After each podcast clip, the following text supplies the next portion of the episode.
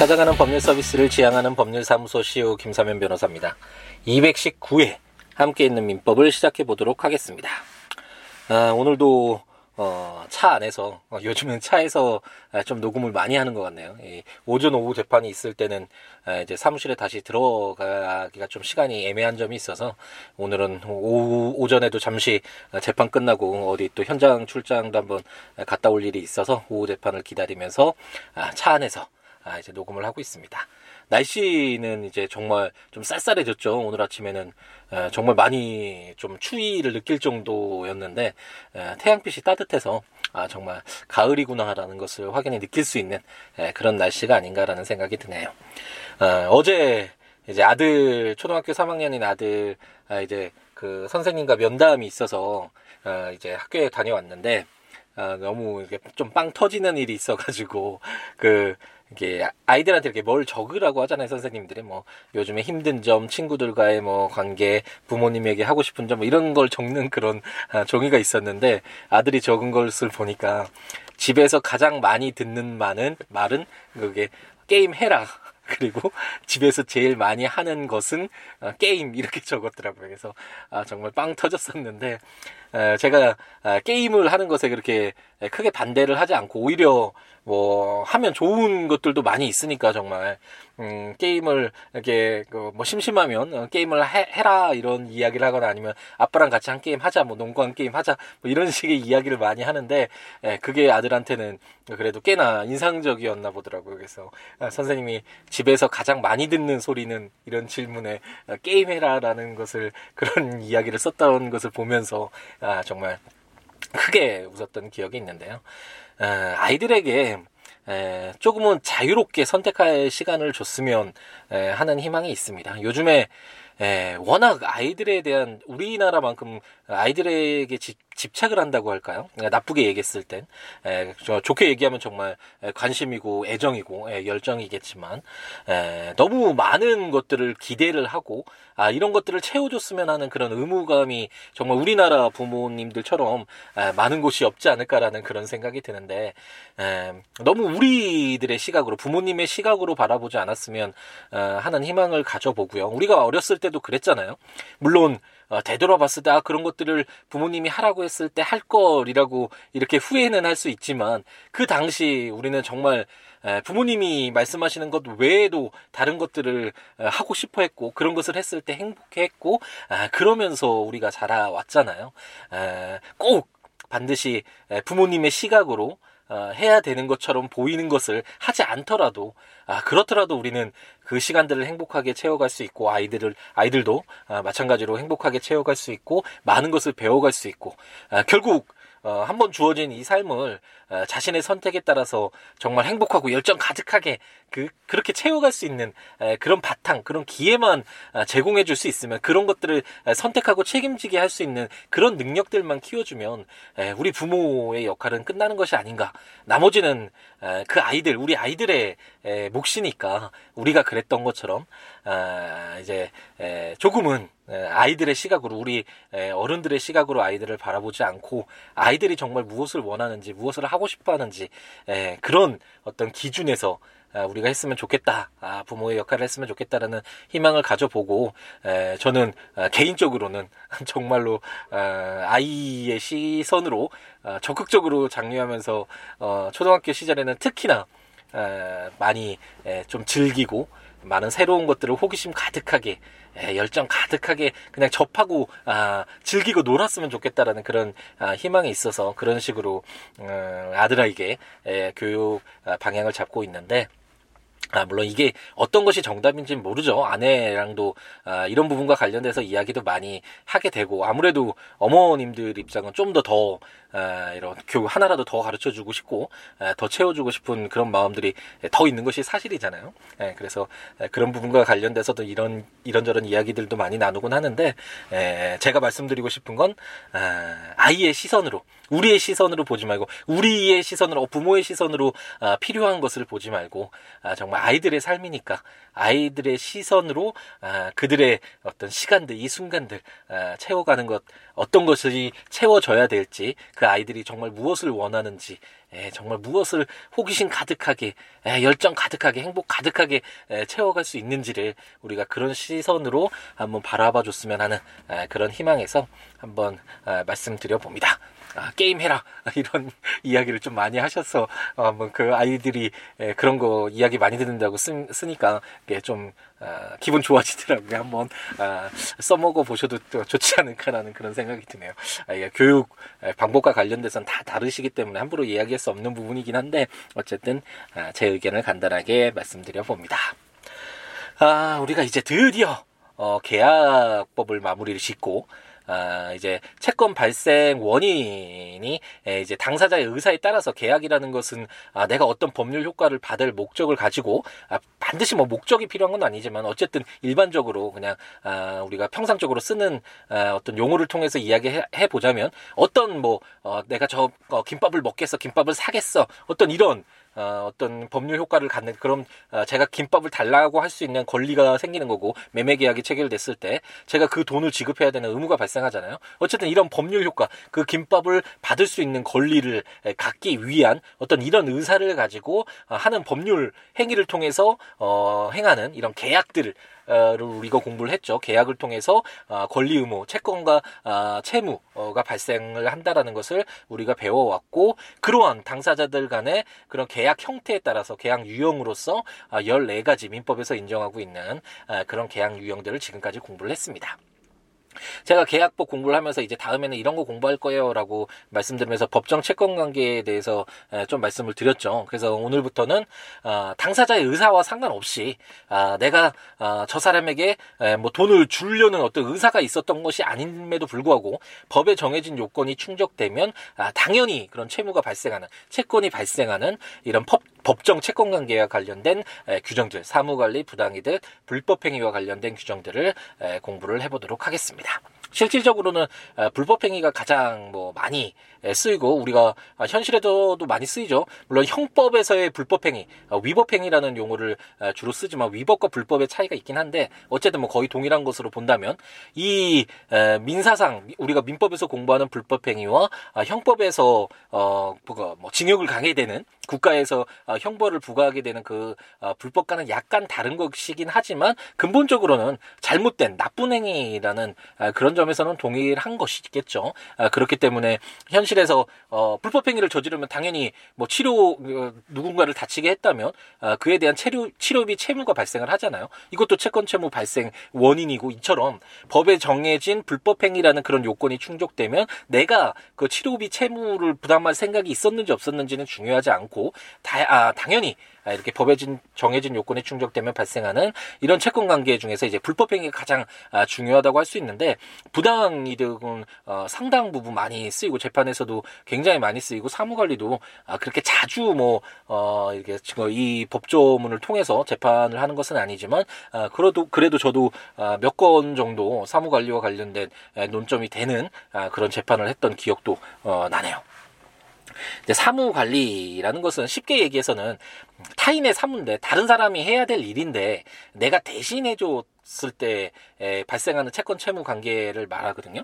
그래서 예를 들어서 어, 갑돌이가 을돌이가 운영하는 식당 찾아갔는데 에, 손님이 있었는데 에, 음식 주문했는데 을돌이가 어, 잠시 자리를 비워서 어, 음식을 마련하지 못했다. 그래서 갑돌이가 너무 안타까워서 어, 갑돌이를 대신해 아, 을돌이를 대신해서 어, 음식을 마련했다. 뭐 가스레인지를 이렇게 켜서 음식을 마련했다. 이것처럼 뭐 어떤 집에 물이 새 가지고 어, 그 물을 어, 빨리 퍼내기 위해서 뭐 그 집에 침입했다. 뭐 이런 것처럼 어쨌든 타인의 사문데 다른 사람의 일이지만 어 뭐 긴급하거나 아니면 어떤 정의로운 마음에서나 어쨌든 타인을 위해서 그러한 아, 일을 하는 아, 그랬을 때 내가 어떤 일을 했은 한, 하는 데 있어서 어, 비용을 지급했다면 비용을 달라고 해야 되겠죠. 이런 어, 비용을 달라는 청구권, 이런 채권이 발생할 수도 있고 뭐 어떤 손해가 발생했을 때는 그 손해를 어, 배상해야 되는 그리고 보상해야 되는 어, 그런 어, 어떤 채권 채무 관계가 이렇게 법에 정해진 이런 요건, 사무 관리의 요건이 충족되면 발생을 하잖아요. 이것처럼 어, 법정 채권 어, 법정 법정 채권 관계로서의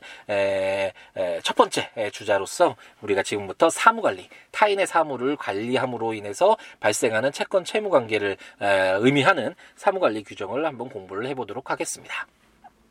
제734조는 사무관리의 내용이라는 제목으로 제1항 의무 없이 타인을 위하여 사무를 관리하는 자는 그 사무의 성질에 쫓아 가장 본인에게 이익되는 방법으로 이를 관리하여야 한다. 제2항 관리자가 본인의 의사를 알거나 알 수 있는 때에는 그 의사에 적합하도록 관리하여야 한다. 제3항 관리자가 전 2항의 규정에 위반하여 사무를 관리한 경우에는 과실 없는 때에도 이로 인한 손해를 배상할 책임이 있다. 그러나 그 관리 행위가 공공의 이익에 적합한 때에는 중대한 가실이 없으면 배상할 책임이 없다라고 규정하고 있습니다.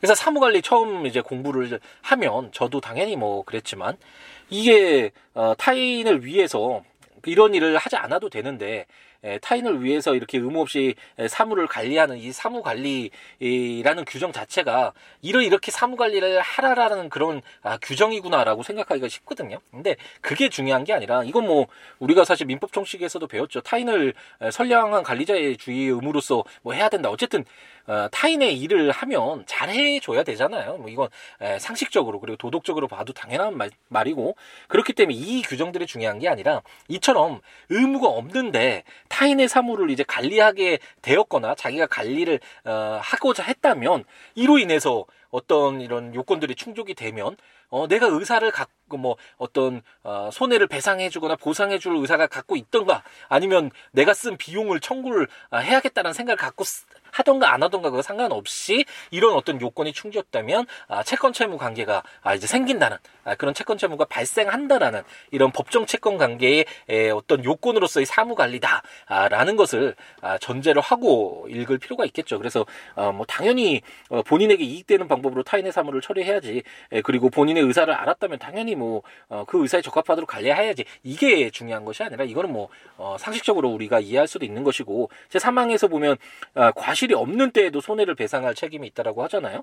어, 이 1, 2항의 어떤 그런 의무를 위반했다면 원래 원칙적으로 어, 불법 행위가 인정되기 위해서는 고의 과실이 있어야지 불법 행위가 인정이 되고 어, 그랬을 때 손해배상 책임이 있는데 사무관리에서는 어, 특별하게 어, 그 사무의 성질에 쫓아 가장 본인에게 이익되는 방법으로 관리하지 않거나 본인의 의사를 알았거나 알 수 있었는데도 그 의사에 반해서 뭐 갑돌이가 어, 을돌이가 실질적으로는 그 음식을 어, 병돌이한테 주지 않고자 했는데 그걸 알면서도 뭐 요리하는데 어, 뭐 어떤 손해가 발생하였던거나 이런 어떤 이런 요건이 충족되면 당사자의 의사와 상관없이 계약과 완전히 다르죠. 계약은 아 내가 저 집에서 살아야겠어라는 이런 의사를 가지고 임대차 계약을 체결하는 것이고 내가 저 김밥을 사야겠어라는 그런 의사를 가지고 어, 법률 행위를 하는 거잖아요. 계약을 체결하는 것인데 에, 이 에, 사무 관리는 그런 어떤 어, 손해배상 채권을 발생시켜야겠어 아니면 손해배상 채무를 부담해야겠어 이런 어떤 의사와 상관없이 이런 요건이 충족되면 아, 당연히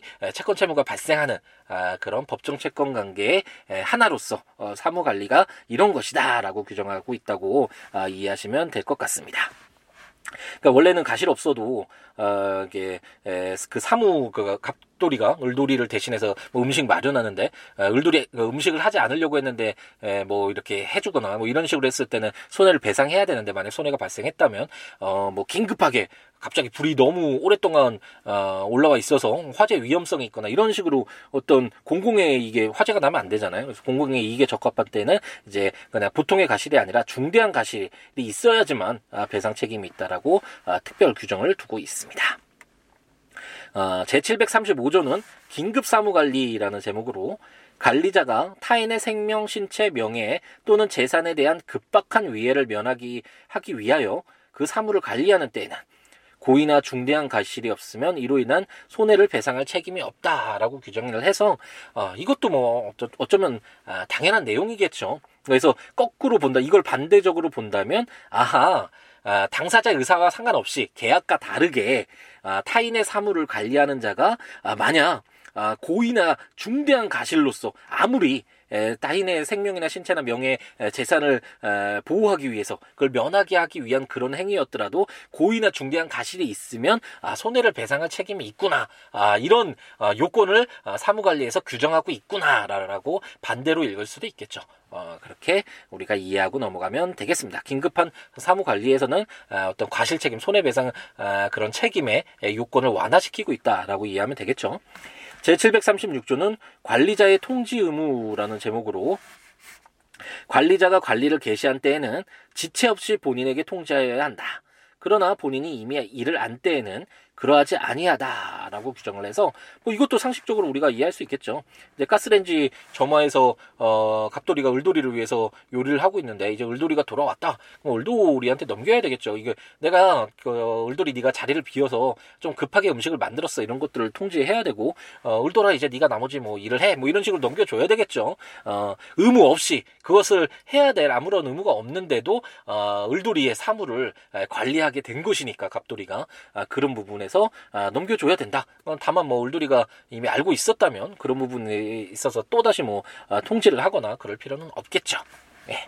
그래서 오늘 세 개의 조문을 본 것은 에, 사무 이것을 읽다 보면 조문만 읽다 보면 아 사무 관리라는 것은 타인의 사무를 관리할 때 좀 잘해야 되는구나 그런 규정이구나라고 생각하시기가 쉬운데 그게 아니라 그게 중요한 것이 아니라 아, 우리가 지금까지 계약을 읽었잖아요. 아, 어떤 당사자의 아, 와그 어떤 법률 관계를 형성함에 있어서 어떤 의사 표시를 가지고 의사를 가지고 어, 법률 행위를 하면서 법률 효과가 발생하는데 그 법률 효과가 채권 채무의 발생이었는데 이런 당사자의 의사와 상관없이 내가 어떤 생각을 갖고 있었는가와는 상관없이 이 사무 관리라는 타인의 사무를 어, 의무 없이 관리하는 이런 경우에 아, 이러이러한 행위가 만약 없었다면 어, 손해를 배상할 아, 그런 책임이 발생하는 권리 의무가 어, 발생하는 채권 채무가 발생하는 아, 그런 법정 채권 관계를 규정하는 것이 사무 관리다라는 아, 그런 전제에서 한번 다시 한번 읽어보셨으면 좋겠고 이제 다다음 시간 정도가 되나요? 이때 뭐 어, 어떤 이런 타인의 사무를 관리하는데 아, 비용이 들었다면 비용을 청구해 달라, 뭐 어떤 손해가 발생했다면 손해를 보상해 달라, 뭐 이런 아, 청구권 같은 것들이 아, 이 사무 관리의 요건이 충족되면 여기서 규정하고 있는 내용들에 에, 충족이 되면 어, 자연 발생적으로 뭐 이거 자연 발생적이라고 하는 표현이 맞는지 모르겠는데 당사자의 의사와 상관없이 어쨌든 아, 채권 채무가 발생한다. 법정 채권 관계가 아, 형성된다라고 이해하시고 아, 접근하시면 좋겠습니다. 예, 예, 조문들 한번 보시면서 이제 또 계약 끝나고 새로운 조문으로 들어왔잖아요. 예, 사무관리 한번 그 규정들을 살펴보시면 좋으니까 국가법령정보센터 또는 제가 전자책으로 아, 발간한 함께 있는 민법 모두 발간을 했죠. 아, 민법 총칙부터 상속편까지 모두 발간을 했으니까 아, 그거 구입하셔서 해당 조문과 설명들 참고하시면 좋겠고 아, 제 블로그 siwoolaw.com siwo.com siwo.net 에, 조문과 설명들 참고하시면서 아, 들으시면 좋을 것 같습니다. 그 외에 뭐 어떠한 내용이라도 좋으니까요. 아, siwo.com, siwo.net 또는 siwobooks.com, siwoobooks.com 블로그나 026959-9970 전화나 siwo 골뱅이 gmail.com 메일이나 트위터나 페이스북에 siwo에 오셔서 어떠한 이야기라도 좋으니까요. 오늘 했던 교육 방법에서 그런 건 옳지 않다. 어렸을 때 에, 많은 것들을 아, 그, 그 공부가 몸에 체화시키는 것이라고 하지 않았냐? 아, 그 많은 것들을 몸에 체화시켜서 나중에 고생하지 않고 자연스럽게 자랄 수 있도록 어렸을 때부터 교육을 시키는 것이 맞다. 뭐 이런 반대 의견이 분명히 있을 수 있잖아요. 어떠한 이야기라도 좋으니까 이런 반대 의견이나 비판이나 어떤 이런 내용도 좋으니까 아, 이런 블로그나 전화나 메일이나 트위터나 페이스북에 오셔서 함께 이야기 나누면서 아, 더불어 살아가고 있는 동시대를 살아가고 있는 우리잖아요. 음, 같이 하는 그런 즐거움 느꼈으면 아, 좋겠습니다. 예, 아, 저녁 시간에 들으시는 분들은 자장가 항상 말씀드리는 것처럼 아, 포근하게 주무실 수 있는 자장가의 역할이 되었으면 좋겠고 아, 아침 시간 짜투리 시간에 이제 들으시는 분들에게는 아, 법을 좀 더 친근하게 여길 수 있는 기회를 제공하는 그런 방송으로 다가갔으면 하는 물론 아침 시간만 아니라 점심이나 저녁 시간에 들으시는 분들에게도 여러분들에게 그런 의미로 다가가는 한 게임이 있는 민법이었으면 하는 희망을 가져봅니다. 오늘 하루도 행복 가득하게 채우시기 바랍니다. 감사합니다.